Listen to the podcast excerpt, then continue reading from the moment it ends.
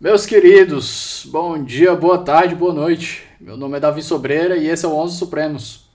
Eu tô passando só para lembrar da importância do apoio de vocês. O 11 é um projeto que eu amo de coração, mas ele tem seus custos de manutenção e do tempo que eu uso para me preparar para as conversas. Então eu queria aqui pedir para você que nos acompanha que não deixe de conferir nossos planos lá no Apoia-se. O link está aqui na descrição do episódio. Você pode ajudar com qualquer valor a partir de um real e os planos incluem desde o recebimento de livros até o acesso antecipado aos episódios. Vai por mim, um real faz uma diferença enorme. Aliás, se cada apoiador doasse um real por mês, eu acho que eu conseguiria até contratar um estagiário para me ajudar. Enquanto isso, fico eu sendo coordenador, editor, design e estagiário aqui no 11. É isso. Espero que estejam todos bem e nos encontramos depois da vinheta.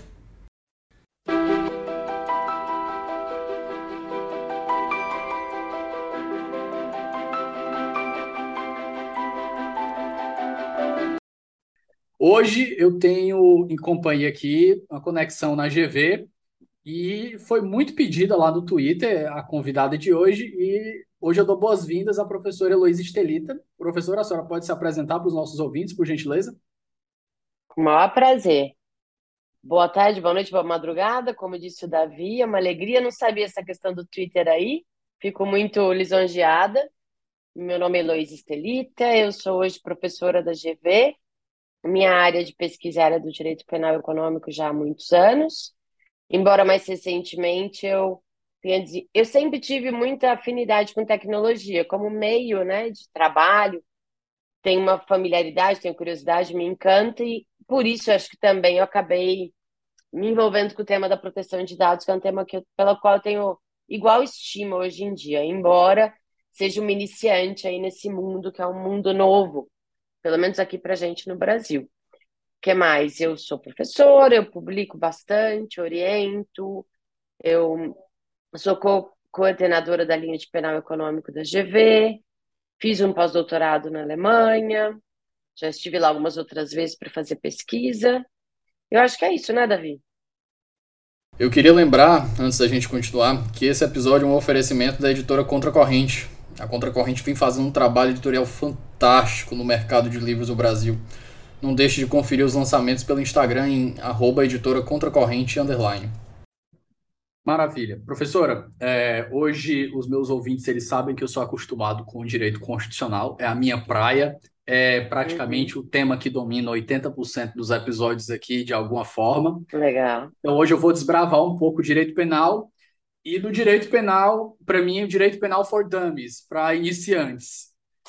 Então, professora, dentro do nosso tema hoje, que a gente vai tratar de crimes tributários, eventualmente a gente vai conversar sobre lavagem de dinheiro, que é um dos capítulos da nossa conversa, mas eu acho que o primeiro ponto é quais os principais crimes tributários que a gente tem hoje na ordem, na ordem tributária brasileira. O que, que é mais buscado, como é que eles estão sendo tratados eu sei que tem alguns crimes tributários que eles excluem, até onde eu me recordo, eles excluem pena só com pagamento de tributo, excluem a, excluem a punibilidade. Como é que está funcionando sim. esse sistema? Legal. Então, só também complementar aí, eu tenho uma carreira, eu falei da carreira acadêmica, eu tenho uma carreira profissional bastante intensa. É, eu acho que a carreira profissional, ela nos torna melhores professores também, né? É, claro que também a dedicação exclusiva é muito bacana, mas também. E eu tive o privilégio de trabalhar no Supremo, na assessoria do Peluso, eu fui advogada, hoje eu continuo sendo advogada, mas mais na área de pareceria, para conseguir combinar a vida acadêmica com a vida é, profissional, porque no contencioso penal é uma agenda que você não controla, né? Quem controla é o caso e o cliente. Aí é meio difícil combinar, essa é, todo mundo quer saber como combina isso. Gente, não combina nunca. Para quem precisa é ser sem... professor que está produzindo, produzindo, produzindo na pós-graduação, não dá. Não dá. Mas tem que fazer um pouco dos dois, é importante também, mas não tem a solução perfeita. Ninguém até hoje chegou a uma solução. Faz assim que vai dar tudo certo. Não, não é. é... Bom, eu não encontrei essa pessoa ainda. Os crimes tributários. Os crimes tributários, eles andam comigo desde que eu comecei a estudar direito penal econômico. Acho que quem gosta do penal tem uma tendência a gostar do tributário e vice-versa, porque os dois ramos são muito dominados pelos mesmos princípios, reserva legal, legalidade. Então, são duas áreas de imposição, né? Numa área tributo sanção, na nossa sanção. Tem muita afinidade, embora o direito tributário soe para muitas pessoas uma coisa muito intrincada, porque ele é muito regulamentado. Mas acho que são áreas bem, assim, que a gente se sente mais. O penalista se sente confortável, o tributarista também não se sente estranho. Os principais crimes tributários que a gente tem no Brasil. E essa é uma área que, apesar de hoje não, não ser tanto objeto de glamour, né? Como a lavagem, é, é uma, a maior parte da incidência de crimes econômicos são os crimes tributários, porque toda empresa deve tributo. Nem toda empresa lava dinheiro ou dá uma contribuição, ainda que não típica, no processo de lavagem. Mas toda empresa, todo mundo que gera renda, deve tributos. Né? Então, a incidência é muito alta. E quais são os principais? O, em nível de incidência, né, de ocorrência na prática, principal é a figura clássica que quase todos os países com os quais a gente troca ideias e concepções têm, que uns chamam de defraudação tributária, outros de fraude tributária, outros de um, sonegação fiscal. Está hoje no artigo 1 da Lei 8.137. É uma estrutura de crime que exige uma fraude, da qual decorre o não pagamento de tributo ou pagamento a menor uma pena de dois a cinco anos, que tem um irmão gêmeo no Código Penal, o artigo 337A do Código Penal, que é a mesma estrutura, fraude seguida de não pagamento, só que aí só para as contribuições previdenciárias, contribuições sociais destinadas à previdência social. Requer Esse é o primeiro fraude, bloco. não é o mero não pagamento. Exatamente, fraude seguido de não pagamento. E tem mais um crime nessa estrutura, que eu coloco aí, a maior parte da doutrina também. O STJ reluta em não fazê-lo, por razões de política criminal e não nem legais e nem dogmáticas, que é o crime de descaminho, que tem exatamente a mesma estrutura. Fraude e não pagamento dos tributos devidos pela importação de mercadoria, principalmente, como figura principal. Ou seja, o 334, caput, não as figuras equiparadas. Então, esse é o primeiro bloco. Segundo bloco, nós temos uma estrutura de uma pessoa responsável por descontado contribuinte recolher para a fazenda, ou seja, quase que um intermediário que desconta do contribuinte e não recolhe aos cofres públicos. A estrutura eu chamo de responsabilidade seguida de não pagamento. A gente tem duas figuras com bastante incidência no Brasil, o artigo 2 inciso 2 da Lei 8.137, né, deixar de recolher no prazo legal o valor descontado ou cobrado a título de responsável do contribuinte, e o 68A, parágrafo 1 inciso 1, que é exatamente a mesma estrutura, mas aí tendo por objeto a contribuição social previdenciária. Desconta do empregado, deixa de recolher. Essas são as duas grandes estruturas. A gente tem os probleminhas, porque esse primeiro bloco as penas são quase todas iguais. A do descaminho é um pouquinho menor. No segundo bloco, a gente tem uma diferença muito grande de pena para duas condutas iguais, mas que têm por objetos tributos diferentes. O artigo 2 2 cobre todos os tributos, exceção feita a contribuição social previdenciária, que é só o 68A, parágrafo 1, inciso 1. Só que a diferença de pena é enorme. No caso 8.137, a pena é de seis meses a dois anos, portanto, infração de menor potencial ofensivo. E, no caso do 68A, de dois a cinco anos. Então, uma desproposição de pena por uma conduta com o mesmo desvalor, tanto de ação como desvalor de resultado. As duas atacam a arrecadação tributária ou patrimônio público, como se queira. Existe um motivo para isso? Eu sei que a escolha política é o que envolve, mas dentro só da exposição de motivos. Não, só arrecadação.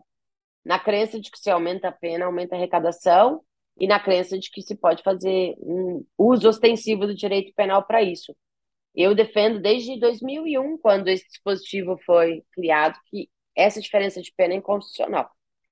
O tipo penal é desnecessário, porque a conduta já estava no, no segundo dois, e esse aumento de pena é inconstitucional, porque ele não tem um fundamento constitucional que distingua essas duas condutas com base numa maior gravidade, que não o mero interesse arrecadatório. Quer dizer, amanhã, se houver muita sonegação de CMS, o fisco pode, o legislador poderia, tá? Falar, não, então vamos aumentar a pena só para o tributo de CMS. Direito penal não serve para isso.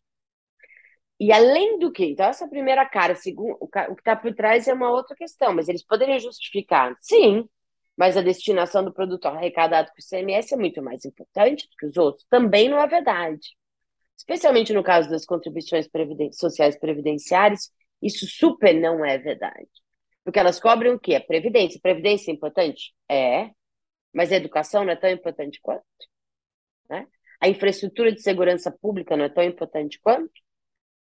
O financiamento de saneamento básico não é tão importante quanto? E todas essas últimas finalidades que eu falei, destinações, são cobertas com, com impostos federais, principalmente e ICMS. Então, fazer essa distinção de tributo, ah, esse tributo é mais importante porque a destinação do produto arrecadado é mais importante, muito difícil. Além do que, uma parte do, dos tributos estaduais ou mesmo federais entram nos orçamentos, né? Vai para o orçamento fiscal da União e depois uma parte desse do orçamento fiscal vai para o orçamento da Previdência Social, da Seguridade, né? Então, também é difícil até nessa lógica, né, dessa, vamos dizer, dessa comunicação entre os orçamentos, distinguir a importância direta de um tributo que fundamentasse aí uma razão constitucional para uma diferença de pena. Mas está assim, nunca vi essa matéria ser aguida com esse tipo de argumento no Supremo. Professora, bem no começo da minha pergunta, eu tinha suscitado uma questão do tratamento da política penal que ela dá a alguns desses crimes tributários. Até onde eu me recordo, uhum. existe essa, esse, essa extinção de pena para alguns tipos. Eu estou errado ou é para todos os tipos? Existe um tratamento especial para determinados crimes e outros não? Não, você está super certo é, existe um tratamento diferenciado, tá? É, eu, eu, chamo isso de um regime penal tributário. E primeiro eu vou descrever sem, sem valorar se está certo ou se está errado, e depois a gente conversa sobre se é bom, se não é, se está certo ou se está errado. É, então, vamos lá. É, esse regime dos crimes penais tributários caracterizado por duas marcas claras desde as origens dele, tá? Em 1967. É. é 67? Peraí. Já falo, já, já. 4729, não lembro se é 65 ou 67. Mas vocês podem olhar depois. Revogada já. Que é o quê? O legislador sempre atrelou para esses crimes algum benefício ligado ao pagamento do tributo. Isso variou no tempo. A gente teve épocas que o pagamento não tinha nenhuma relevância, a gente teve épocas que o pagamento tinha que ser feito antes da fiscalização. A gente teve épocas que o pagamento tinha que ser feito após, até a, a, o julgamento do recurso do contribuinte em primeira instância lá no tributário, até o regime mais permissivo, que é o pagamento de tributos extingue a punibilidade a qualquer momento, até o trânsito em julgado da sentença condenatória. Esse é basicamente o sistema uh, prevalente hoje, tá? Além dele, o parcelamento também podia ter efeitos penais. Também variou no tempo. Hoje, se eu parcelar o débito antes do recebimento da denúncia, suspende a ação penal, na verdade, nem isso, né? Suspende a investigação e suspende também a prescrição, a, a, a, a prescrição da pretensão punitiva. Então, esse é o tratamento. É o único crime no Brasil cuja satisfação do crédito extingue a punibilidade, tá? O pagamento da dívida, vamos dizer assim. Essa é uma marca. A segunda marca desse regime é um tipo de vinculação entre a decisão administrativa, decisão administrativa ou contencioso administrativo tem efeitos penais. Quais os crimes que nós estamos falando aqui especificamente? Professor? Todos aqueles que eu falei. Todos, Todos os da, da primeira, da, do, do, primeiro grupo. Descaminho, fraude seguida então, de pagamento, de não pagamento ou pagamento a menos. Eu falei de cinco dispositivos legais, tá? Eu falei do artigo 1 do 8.137, do segundo, artigo 2 2 do 8.137. Depois eu falei do Código Penal 68A, 334 e 337A. O único onde não se aplica esse regime é o crime de descaminho. por entendimento jurisprudencial equivocado, assim, de uma claridade quase ofuscante, um entendimento completamente equivocado dos tribunais superiores. Eles entendem que esse, esse regime não se aplica ao descaminho porque eles negam a existência de uma elementar no tipo penal que exige o resultado de não pagamento. Eles dizem que não existe, enquanto a lei diz que exige. Eu não sei nem como argumentar com você, porque é como se eles dissessem matar alguém não é matar alguém, é só matar. Então, se matar uma mosca é homicídio. É, é, é grosseiro dessa forma. Né? É, a razão, no meu ponto de vista, é não aplicar esse regime favorável. Tá? Mas tem uma falácia que nega a validade a uma elementar do tipo, essa é a minha posição, já escrevi sobre isso. Então, vamos lá. Esse regime de efeitos do pagamento e parcelamento, no ponto de vista normativo, se aplica a todos esses crimes que eu mencionei. Ponto de vista dos tribunais superiores, não se aplica ao desse caminho. Esse é o estado atual da questão. Segundo, marca desse regime, essa vinculação entre a decisão administrativa e a penal, que a gente não vê de forma muito clara em outros ramos que têm conexões, que têm diálogo, como, por exemplo, procedimentos do Bacen versus apuração de crimes contra o sistema financeiro nacional. Claro que tem um impacto uma coisa na outra. CVM, crimes contra o mercado de valores mobiliários. Tem diversas conexões, a principal delas conceitual, né? Uma assessoriedade conceitual. E essas relações são estabelecidas no caso a caso, na jurisprudência, um efeito ou outro, mas não tem um regime. No penal tributário, tem uma espécie de um regime por força da súmula vinculante 24 do Supremo Tribunal Federal, que diz que enquanto não houver o lançamento definitivo, não tem justa causa para apurar a prática de crimes tributários. Ou seja, uma relação de dependência mesmo, é, pelo menos por um período de tempo, entre a jurisdição e a, a decisão administrativa. Então, esse é o regime, né? é, falando de modo bem geral, que, que é muito original do direito penal tributário. Para ninguém assustar também, é, porque eu vou criticar. Isso não é uma jabuticaba, tá? não é uma coisa só que o Brasil tem. Quase todos os países com os quais a gente costuma conversar, Portugal, Espanha, Itália, Alemanha, eles têm também algum tipo de previsão de efeitos da regularização, efeitos penais da regularização tributária, é, alguma norma que disciplina essa relação entre as instâncias. Por que, que isso é assim? Porque enquanto eu digo que alguém matou uma capivara, ou maltratou uma capivara, ou caçou uma capivara, uma capivara é uma coisa que tem uma existência real, o tributo não tem uma existência real. Ele é uma criação puramente normativa. O ICMS, o Imposto sobre Circulação de Mercadorias, é uma criação puramente normativa. Se você revogar a legislação, não existe mais ICMS no mundo. A capivara continua existindo. Então, a definição do próprio objeto dos crimes tributários é puramente normativa. Então, uma decisão sobre aquela norma, né, essa norma que está na base, é uma decisão muito relevante no âmbito penal tributário. Daí que seja comum que os países que, que têm crimes tributários criem alguma forma de refletir um impacto da decisão extrapenal no apuratório ou na ação penal. Então, esse é o quadro. Então, não é, é estranho um regime próprio, não é uma jabuticaba, não é um privilégio do Brasil. Né? Quase todos os sistemas têm. Desses que eu falei. Esses que eu falei, todos têm, na verdade, todos. É, problemas, problemas o direito penal começou a ser utilizado. Primeiro, é estranho que a reparação do dano possa extinguir a punibilidade. Então, quer dizer, isso quer dizer o quê? Que não havia nenhum desvalor extra que não o dano patrimonial. Isso faz com que a gente comece a pensar, mas então precisava do direito penal? Ou ele virou uma ameaça para que se repare o dano e se pague a sanção tributária? Você, ó, veja só, a gente tem norma de efeito penal de reparação do dano, 16 do CP. Se o dano foi reparado até o recebimento da denúncia, tem uma redução de pena de até dois terços, que não é pouco. Né?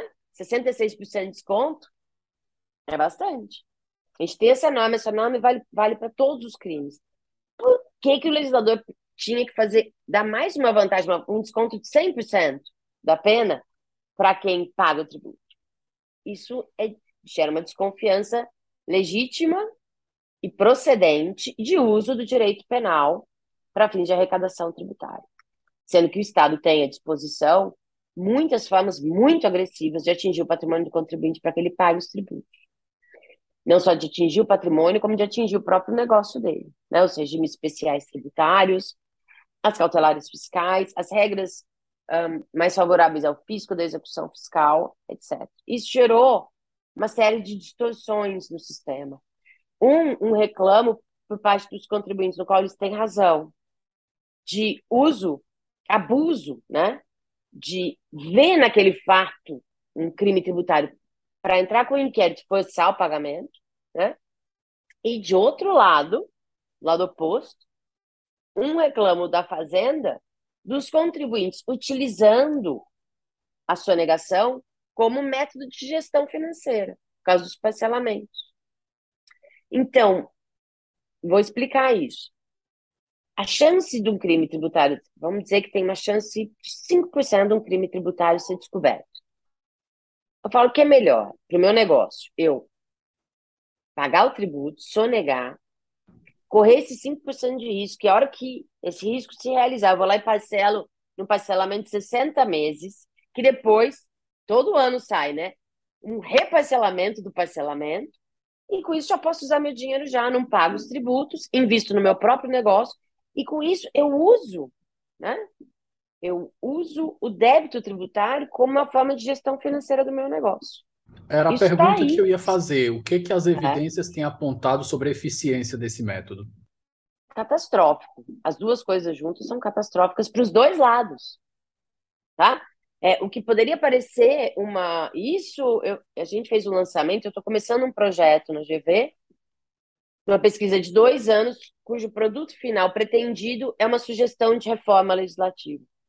A gente fez uma reunião em junho na GV, está até no YouTube, no canal da GV, e eu propus que as pessoas pensassem nessa questão, porque o contribuinte tem a tendência a pensar, não, essa norma de extinção da punibilidade pelo pagamento é maravilhosa, me salva. Então, hoje, assim, eu fiquei até encantada de ver que a maior parte dos, das pessoas que estavam ali naquele dia concordam que essa é uma mera aparência, porque ela gerou a distorção que eu falei. A distorção qual? Vamos instaurar inquérito contra todo mundo, ainda que for manifestamente ilegal, para forçar o pagamento. Então, gerou uma distorção que não beneficia ninguém, desautoriza a pena, coloca o Ministério Público numa posição de cobrador, já ouvi isso de amigos meus do Ministério Público, coloca o contribuinte numa posição extremamente constrangedora, financeiramente. Movimenta a máquina desnecessariamente. Bom, ainda gasta gasto nosso também, dinheiro. Né? Movimentar a máquina quer dizer, gasta o seu dinheiro, o meu, e de todo mundo aqui que está ouvindo, porque um processo penal é caro, gente. Pagar a polícia, MP, Receita Federal, é caro pra caramba. É o nosso dinheiro. Então, assim, é muito dano para o contribuinte esse sistema como ele está hoje. Não estou dizendo que o pagamento não tinha que ter feito nenhum, mas será que o 16 do Código Penal já não é suficiente? E uma outra questão, né? Que é a questão que incomoda todo mundo. Por que só o sonegador pode pagar para se livrar? Por que, que o cara do furto não pode devolver a coisa e ter extinta a punibilidade do crime de furto, que é um crime sem violência ou grave ameaça? Por que, que o estelionatário não pode devolver os bens ou o pessoal aí das pirâmides de Bitcoin, eles não podem devolver o bem e se livrar da pena? Por que só o crime tributário? Uma pergunta absolutamente procedente e legítima, né? E que joga mais uma desconfiança sobre a existência e a verdadeira finalidade da extinção da punibilidade pelo pagamento.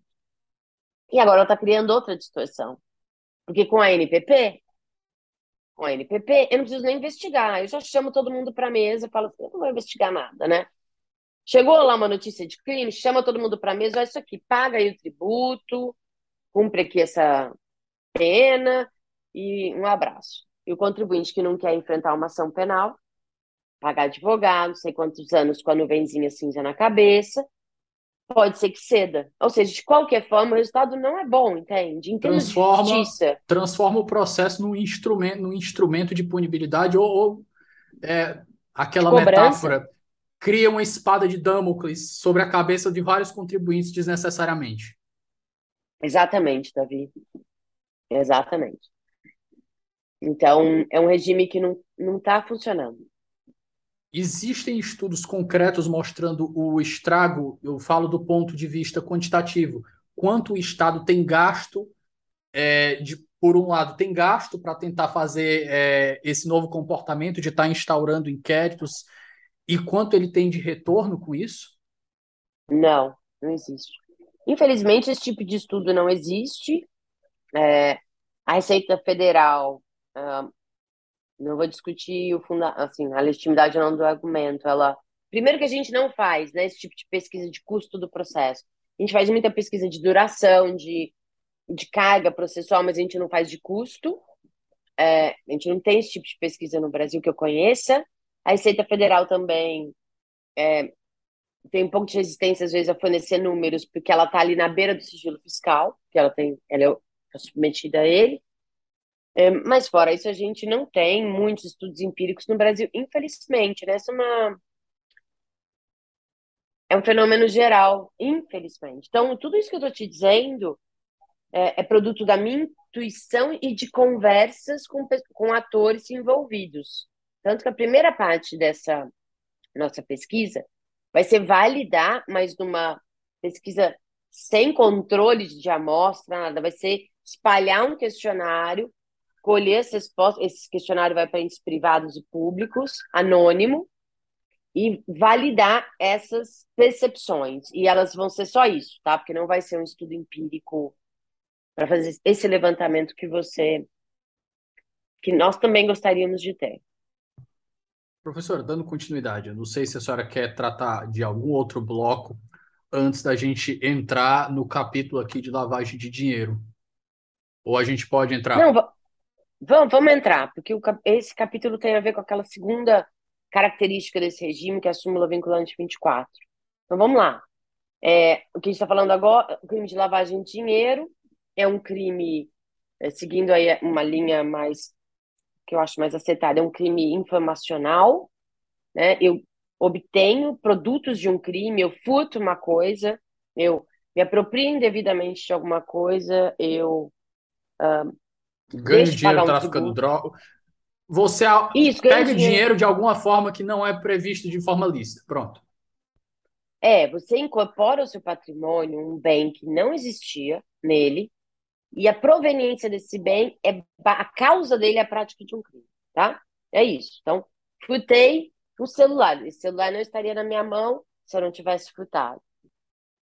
E apropriei indevidamente de um valor de um cliente. Este valor não estaria na minha conta corrente se esse cliente não tivesse me pagado e era dele. E assim vai. É, o crime de lavagem de dinheiro, sendo assim muito direta, ele é a incriminação de eu pegar este valor, esse bem, e ou esconder das autoridades, ou, ou esconder a sua localização, a sua propriedade, a sua, a sua movimentação das autoridades de persecução penal. Por quê? Porque uma hora descoberto crime antecedente, o furto, por exemplo, eles poderiam ir na ELO, fazer uma busca e apreensão, né, pegar o bem e devolver para a vítima. Mas no caso de um crime que não tem uma vítima, eu poderia pegar o proveito do crime tráfico, né? É, eu poderia ir na casa, enfim, aprender os valores que o traficante recebeu nas contas dele e determinar a perda desses valores. Ou seja, privar o criminoso do proveito do crime. Essa é a lógica da lavagem. E aí a gente tem várias modalidades no Brasil. A gente tem umas que é essa de não informar o local, a gente tem outras de converter esses bens em bens aparentemente ilícitos, né? Eu entrego esse, eu vendo esse celular na boca miúda para alguém, essa pessoa deposita na minha conta e entra ali como, sei lá, compra de um pagamento dos meus honorários, uma coisa fake, tá? A lavagem nunca é perfeita, não é homo, não, nem, nem usando Vanish, ou seja, Se você rastrear, você vai descobrir, vai ter que ter uma coisa fake ali. Mas grosseiramente é isso. Qual é o problema disso com os crimes tributários? É que nos crimes tributários, o valor não veio parar na minha conta pela prática de um crime. Ele veio parar pelo meu trabalho. Um trabalho lícito, senão não seria tributado, porque a gente não tributa ilícito. Então, o ganho patrimonial, que de, né, cujo objeto depois é, ob, é, é objeto das condutas de lavagem, ele tem uma origem lícita. Então, por exemplo, eu trabalho na GV, eu recebo um salário, tá? Eu poderia não declarar. E vamos dizer que eu recebesse 100 e eu devesse R$ 27,50. A origem desses R$ 27,50 na minha conta bancária não é ilícita, não é proveniente de crime. Porque foi do meu trabalho. Eu recebi o meu salário. O que eu estou fazendo na hora que eu não pago o tributo, eu estou economizando. Mas a origem desse dinheiro não é. Eu não o obtive com a prática de um crime, tanto que ele não pode ser objeto de sequestro, nem de bloqueio.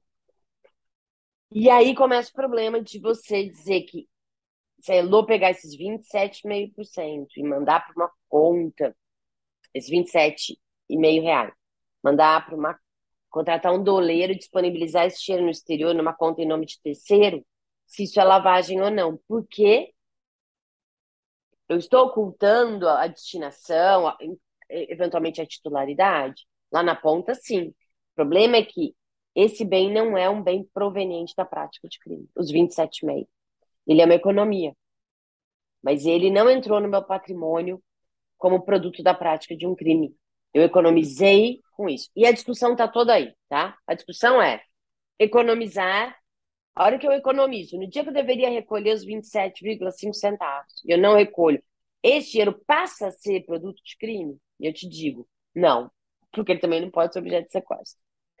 Outros vão dizer sim, porque qualquer forma de, de acréscimo patrimonial e a economia, eles vão dizer o seguinte: esse dinheiro não devia estar na sua conta no dia tal, devia estar na conta da do, né, uma conta do governo estadual ou federal, seja lá o tributo que for, nesse caso seria federal, e não na sua conta. Então, esse dinheiro não é seu. Isso a gente sabe que não é verdade. Mas a discussão, ela mora aí, né?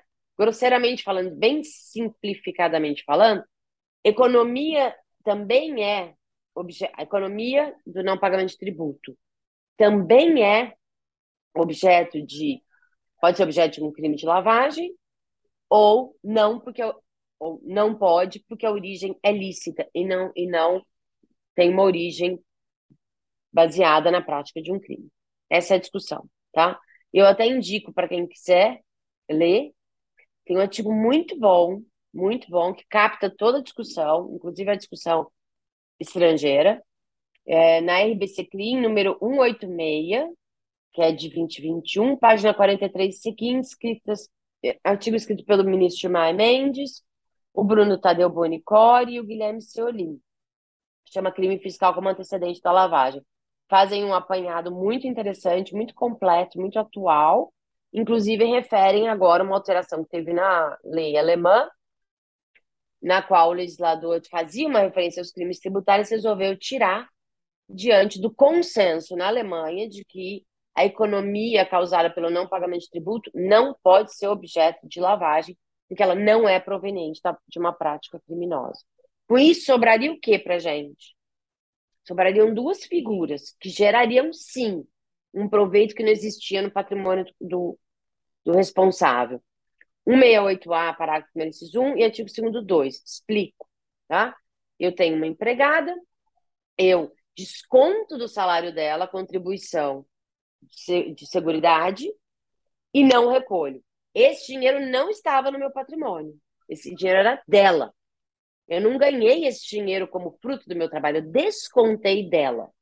Aí sim, essa quantia, se não pague depois objeto de atos de lavagem, poderia gerar um objeto para lavagem de capitais. Tá? Então, é assim que eu vejo um quadro mais correto. A, a, a forma de lidar com essa matéria, eu concordo com a abordagem alemã, acho que ela é a mais correta. Esse artigo aborda todas essas questões, vale a pena dar uma olhada. Espera só um momento que a gente volta já. Pessoal, O Ouse Saber agora é parceiro do Onze Supremos. Para quem não conhece, o Ouse é uma das maiores plataformas de preparação para os grandes concursos do país. São mais de mil aprovações em concursos de defensoria pública, além de centenas de aprovações em provas de Ministério Público, magistratura e procuradorias. Para conhecer mais, é só acessar arroba Saber no Instagram. Professora, dando um passo atrás na lavagem, eu lembro que toda vez que a gente vai conversar sobre lavagem, e para deixar a conversa mais prática aqui no, no, do ponto de vista do, do, do, crime, eu lembro que são três fases. E seria como, teria como a gente discutir um pouco essas três fases da lavagem no mundo real, como é que elas funcionam, que é a que colocação, dissimulação, ocultação e integração, algo, algo desse tipo? É, então, Davi, assim, uma ótima pergunta essa, porque a gente que lida com essa questão não aguenta mais ouvir essas três fases da lavagem virou, sabe aquele negócio de compliance?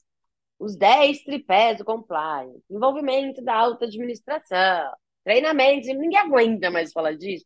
E isso foi uma coisa utilizada lá na década de 90, baseado numa avaliação de grupos de casos. Não necessariamente eu tenho uma fase de, de placement seguida de ocultação e de simulação. Às vezes eu tenho essas coisas todas feitas de uma vez só. Dou um exemplo, tá? Um, eu sou uma funcionária pública. A gente pode até discutir esse exemplo que eu vou dar, mas ele tem sido utilizado como exemplo de lavagem hoje no direito positivo brasileiro. Eu sou uma funcionária pública e eu fechei aí um acordo de corrupção com uma pessoa. Eu falo, não, você não vai pagar para mim, Elô, não sou trouxa, vai depositar na minha conta. Eu não sou um certo senador da República que recebeu todos os pagamentos na conta dele. Era justamente é, isso, porque existe a, existe a, galera que é tão descarada que até para fazer lavagem de dinheiro é descarado. Não, aí a pessoa vai comprar... Que não é nem lavar. Aí não é lavagem, né? Se eu receber a propina na minha conta de funcionário, aí não é lavagem, eu tô escancarando tudo. Mas, então, outros farão de outra forma, eles contratam, usarão talvez um familiar, um amigo, uma pessoa de relacionamento próximo, Muita gente na Lava Jato não tem condenações, mas revelou uma suspeita de que advogados serviram para isso, né? Falou: você não vai pagar para mim, não. Você paga o meu amigo José, que é advogado, você faz um contrato fake com ele de prestação de serviço de consultoria verbal, e você deposita para ele e depois esse advogado passa para mim. Mas nunca vem para minha conta, né? Porque não pode, o dinheiro não pode encostar em mim. Então o que eu falo? A hora que o advogado recebeu, eu falo, Zé, Agora você transfere esse valor para minha conta, que está em nome de terceiro, no lugar tal. E assim, o dinheiro nunca passa por mim, né? Assim, oficialmente. É, você veja, não tem as fases, né? Que a hora que o dinheiro é colocado em disponibilidade na conta do advogado, e eu já posso dar ordens, eu posso usar, né? O dinheiro já é tributado, eu já estou tá recebendo é ocultado é e dissimulado por um contrato de honorários, assim, é, não é tão claro, estou dando um exemplo, a gente pode discutir, inclusive, esse exemplo, tem uma aluna que vai defender uma dissertação segunda-feira sobre isso, ou seja, só para dizer que esse exemplo é, comporta discussão, vocês não têm que concordar com o que eu falei, nem eu necessariamente, mas é um exemplo utilizado claro que a gente pode discutir, ou seja, praticamente você tem duas fases, essas fases, tá? Essas fases fundidas num ato só. Então, precisa, acho que essa, esse olhar por fases, ele não ajuda mais, tá? E o nosso legislador também não levou ele em conta. E a fenomenologia não necessariamente se dá nesta ordem, incluindo sempre as três fases. Entendido, professor. Então, é, é algo que já ficou ultrapassado em decorrência do avanço dos estudos e do avanço das práticas. Eu acho que do avanço das práticas, não é mais do que você veja a transação com Bitcoin, também você não consegue separar muito bem. Eu acho que o que você consegue mais separar são dois grandes fases, aí sim. Uma fase que a gente pode chamar de ocultação de simulação, meio que tudo junto, e depois a fase de, de, de uso, já com a aparência lista dos valores. Aí sim, né? Então, por exemplo, eu recebo, eu sou essa funcionária, por mesmo exemplo, tá? Eu recebi, vi um advogado, falei para esse advogado, você vai depositar numa conta minha fora do país, que está em nome de uma PJ. Aí essa PJ, aí eu tenho uma empresa, eu sou uma senadora e tenho também uma empresa de livros, uma empresa de livros. ou de panfleto para propaganda eleitoral, uma gráfica. Aí eu quero trazer esse dinheiro para cá com cara de lixo. Eu admito essa PJ do exterior que recebeu a grana como sócia, ela integraliza o capital, mandando dinheiro, faz, fazendo uma remessa né, de valores de fora para o Brasil. Esse dinheiro entra na minha empresa como que investimento estrangeiro como sócio. Bacen bonitinho. Papai e mamãe, tudo certinho. E o dinheiro veio para mim com aparência lisa.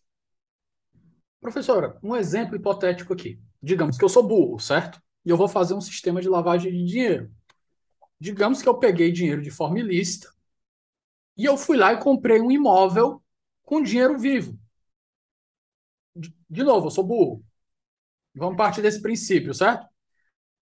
E quando eu comprei esse imóvel, tecnicamente, entre aspas, quando eu comprei o imóvel, o, o imóvel agora, tecnicamente, o dinheiro já foi convertido em imóvel, o imóvel é lícito.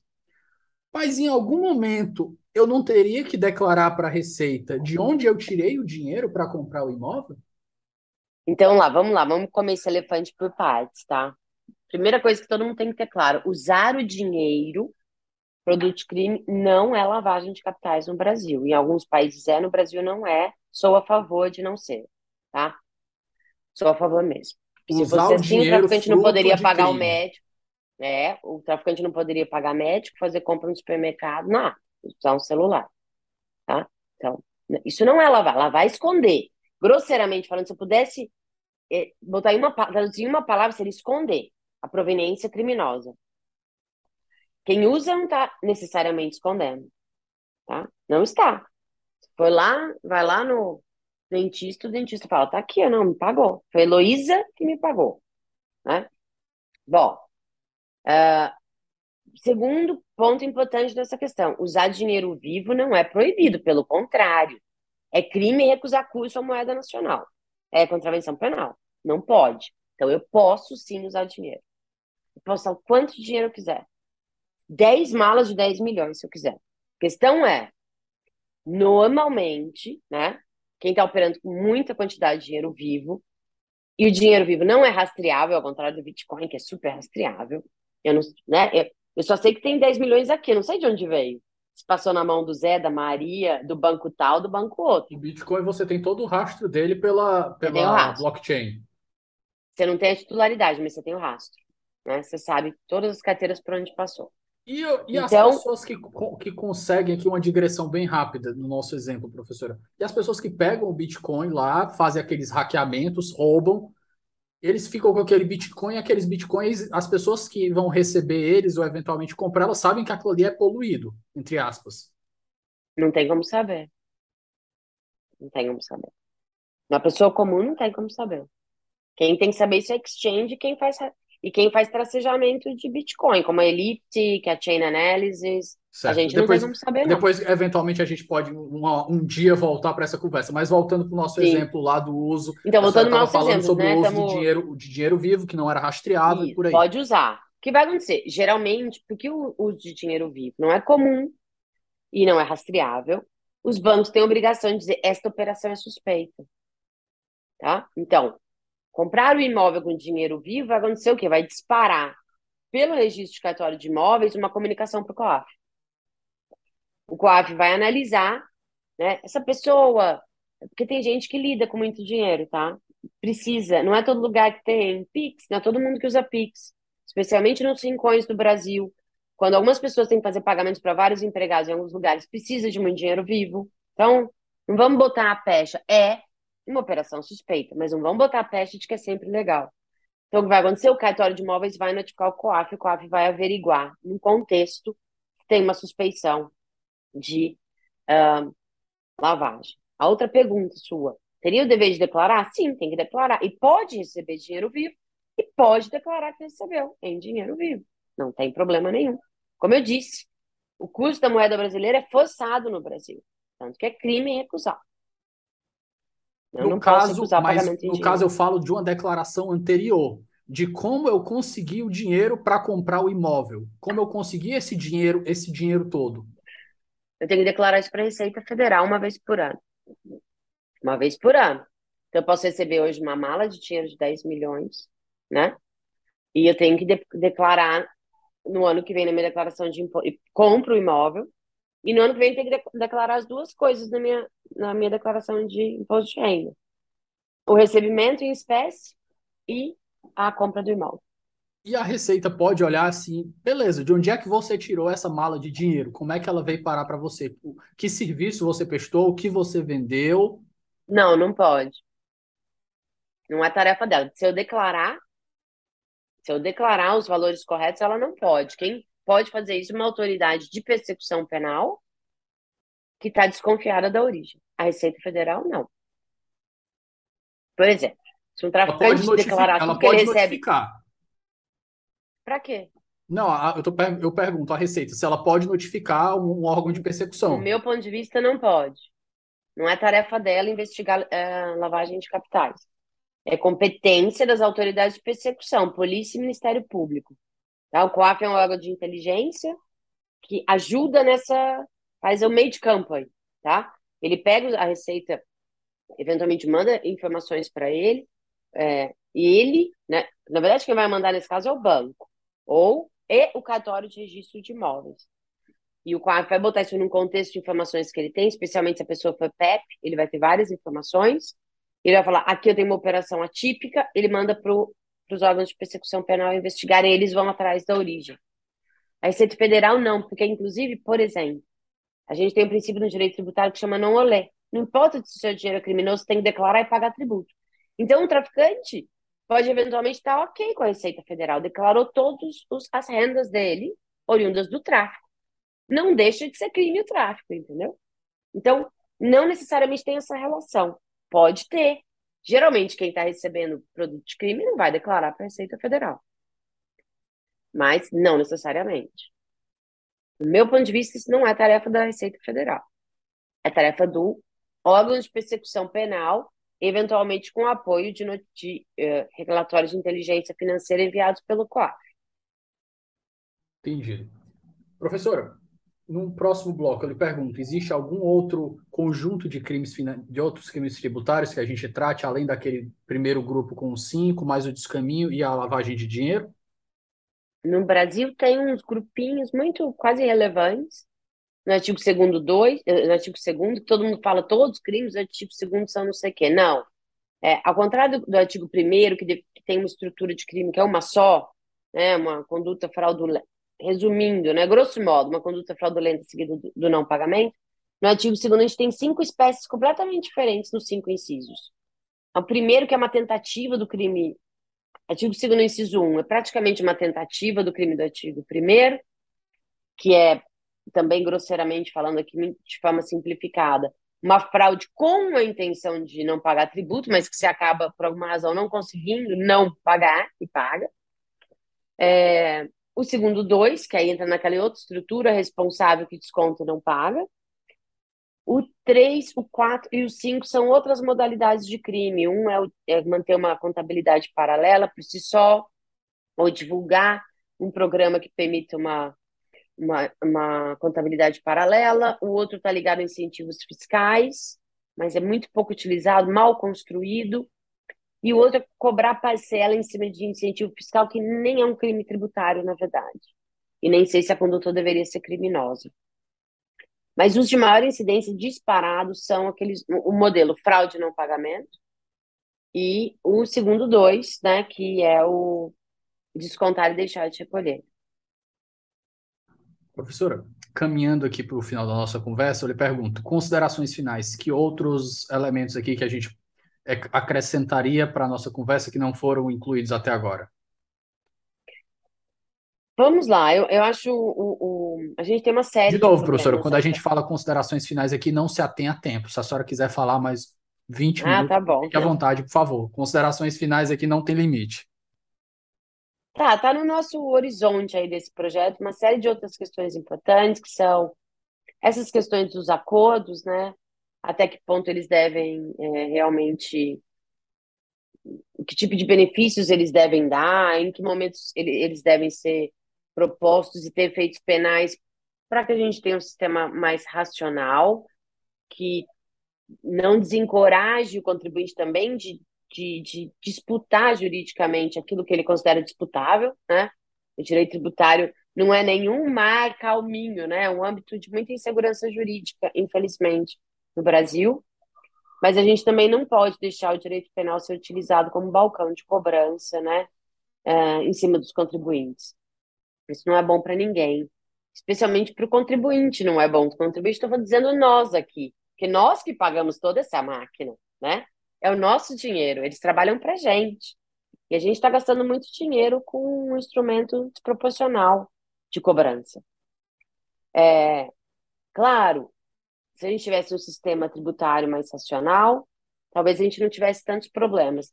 Mas isso os penalistas não conseguem resolver. Por isso a nossa proposta vai ser minimalista, né?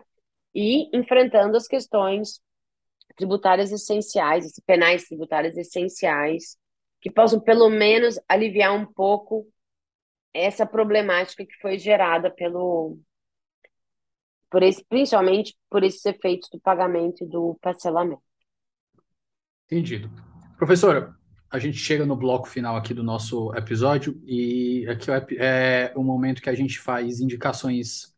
Geralmente eu falo indicações culturais, eu acho que dentro do, do, do panorama cultural aqui, acho que tem muita coisa para a gente indicar mas também indicações de leitura. A senhora já citou aqui um artigo que eu vou linkar na, na descrição do episódio, do, do ministro Gilmar Mendes e mais dois outros professores, Cani Becrim.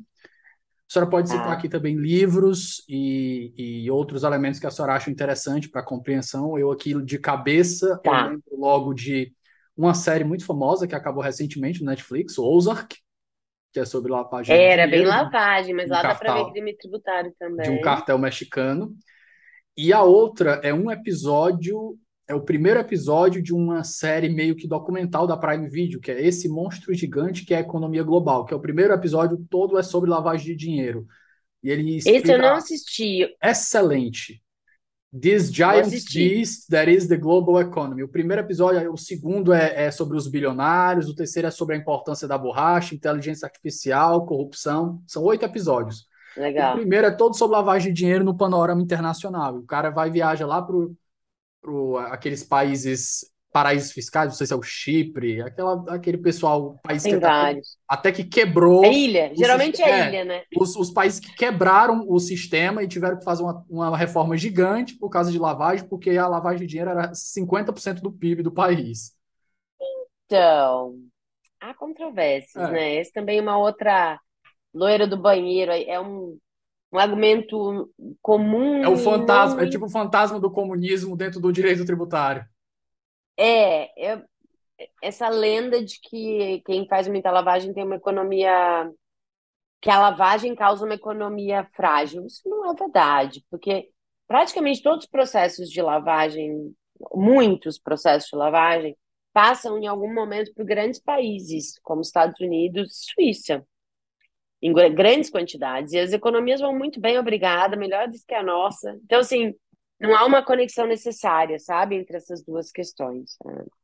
Claro que se um país depende só disso, ele vai estar em maus lençóis se houver uma medida global de enfrentamento, porque ele vai perder uma parte. Mas não tem essa conexão, pelo menos não essa com esse glamour aí de que ah, a lavagem enfraqueceria a economia necessariamente.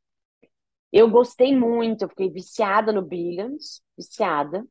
Billions? E Billions. Fiquei Já acabou, né? da vida porque o cara disse que tinha que ter uma vida e saiu da série. O, o Axelrod. Eu, ah, meu é. Deus do céu, agora vamos botar o outro lá no lugar dele. Não, vou, eu fiquei, me recuso a, a continuar assistindo a nova temporada sem ele. Mas ele, o que tem ali não é necessariamente crime tributário, tá? A discussão ali crimes de mercado de valores mobiliários, mas também lavagem com Bitcoin, que eu acho super legal, porque tem até um exemplo bem, né, ele usa uma carteira física num, num token, num, num pendrive. Então, acho que aquilo ali é bacana. É, no meu site, eu tenho uma página que chama, uma subpágina que chama temas, e ali eu fiz uma listinha de publicações minhas e nelas acaba tendo indicação para outras. É, meu site é eloisestelita.com, sem Pronto, eu vou, eu vou, acessar essa página de temas e eu deixo o link nos comentários do, do na descrição Isso. do nosso episódio.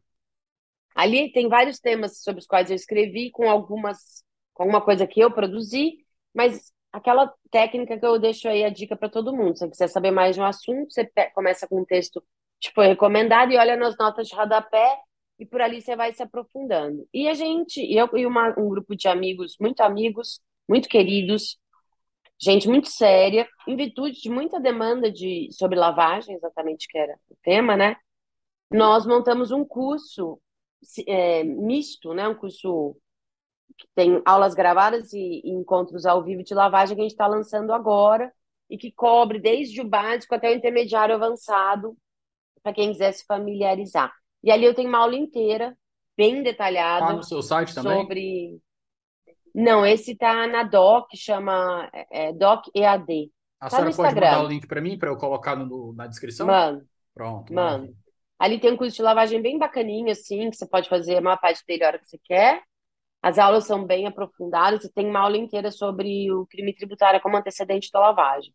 E aí a gente dá um material de apoio, que são indicações justamente de leitura, algumas que eu já fiz aqui, e de precedentes, e, e é um bom assim ponto de partida para quem quiser conhecer ou às vezes se aprofundar, mas é muito mais um curso de um contato não muito inicial, não. Ele é mais feito para o intermediário do que para o inicial avançado, mas aprofunda em algumas questões específicas.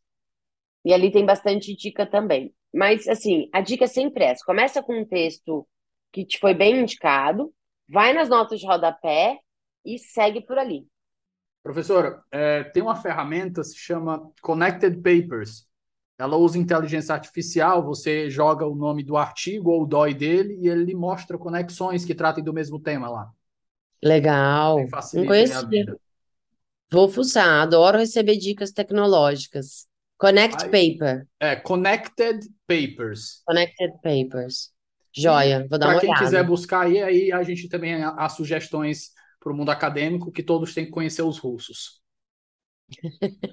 é, uma, é um fato. É um fato. Os, quem está no, quem tá no mundo, quem tá no mundo acadêmico e não conhece Alexandre Elbakian, você não está no mundo acadêmico de verdade. Vou, vou me calar agora. É, professora, agradeço imensamente sua participação. A gente está fazendo uma gravação aqui na sexta-feira, fim de tarde.